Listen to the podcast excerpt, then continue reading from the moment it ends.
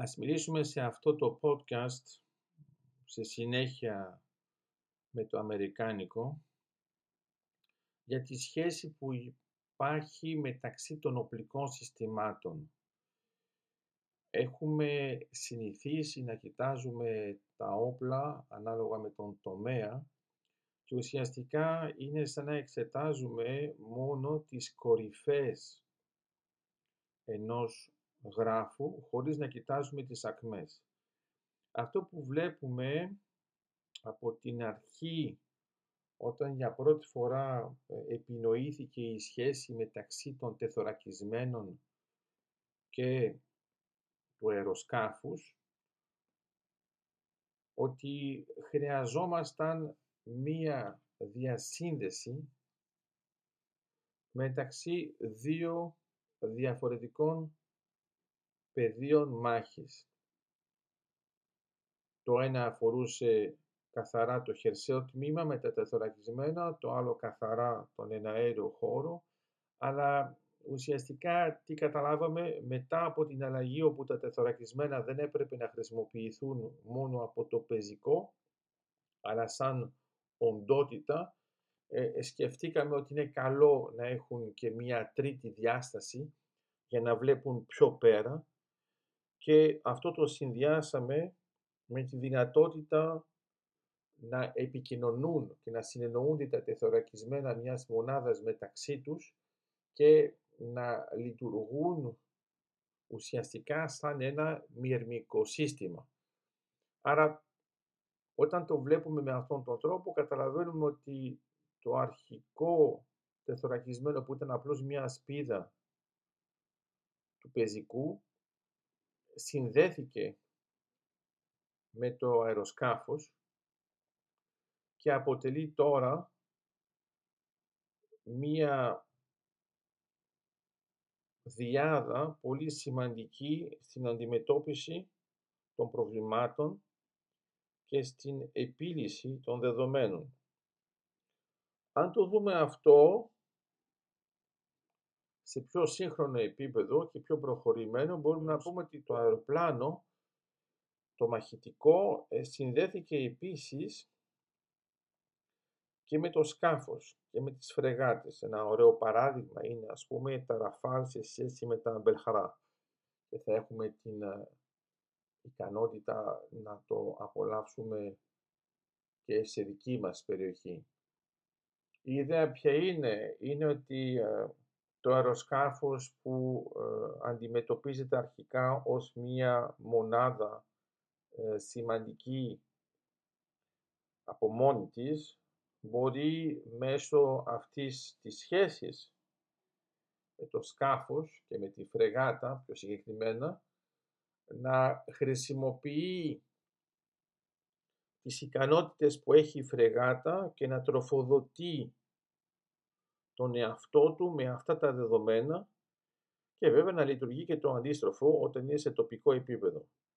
Όμως η δυνατότητα ποια είναι, είναι ότι έχουμε ένα αεροσκάφος που μπορεί να λειτουργήσει σε τακτικό επίπεδο, μια φρεγάτα που μπορεί να λειτουργήσει ακόμα και σε στρατηγικό επίπεδο. Ο συνδυασμός των δύο μπορεί να είναι πολύ σημαντικός για μια επιχείρηση, αλλά εμείς θέλουμε να δώσουμε έμφαση σε αυτό το podcast στη σχέση που υπάρχει. Άρα δεν κοιτάζουμε μόνο τις κορυφές, κοιτάζουμε και τις ακμές του γράφου. Και αυτό που βλέπουμε όταν θέλουμε να έχουμε μια ε, ολική προσέγγιση,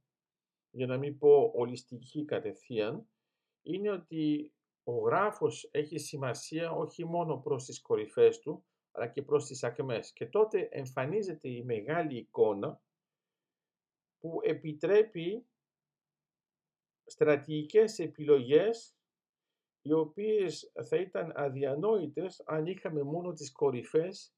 και το τοπικό επίπεδο. Έτσι μπορούμε να πούμε ότι ακόμα και η μάχη ερμηνεύεται μέσα σε ένα πλαίσιο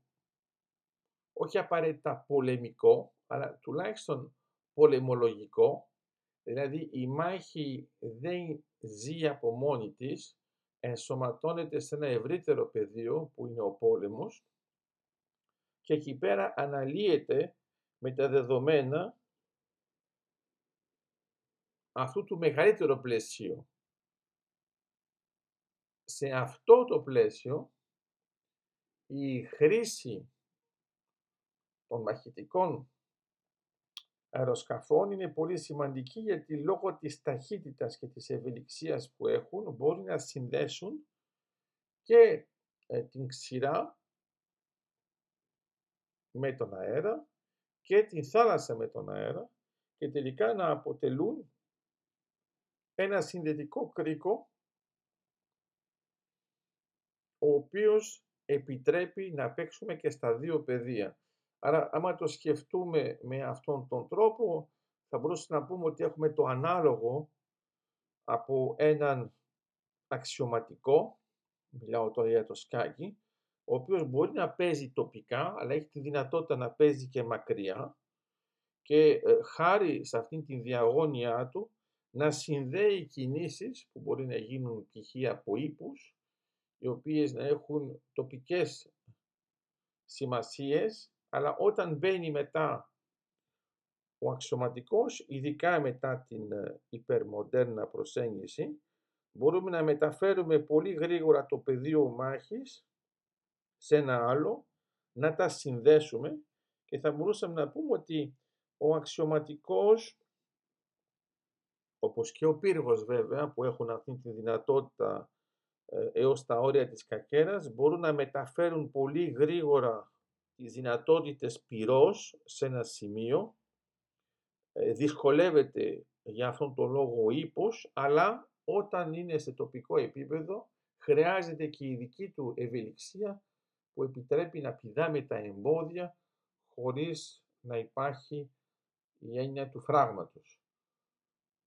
Όταν το βλέπουμε συνολικά, μπορούμε να καταλάβουμε ότι με αυτή τη νέα προσέγγιση η κυριαρχία του εναέριου χώρου είναι πολύ σημαντική και παρόλο που είναι ένα όπλο ε, το οποίο είναι βέβαια πιο πρόσφατο και λόγω της ανάγκης της τεχνολογίας, καταλαβαίνουμε ότι όντως λειτουργεί συμπληρωματικά και επίσης ότι δίνει και μια άλλη προσέγγιση που θα είναι ακόμα πιο ε, τέλεια εφόσον ε, δείχνει το μονοπάτι προς το διάστημα.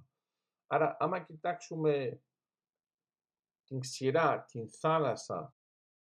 τον ουρανό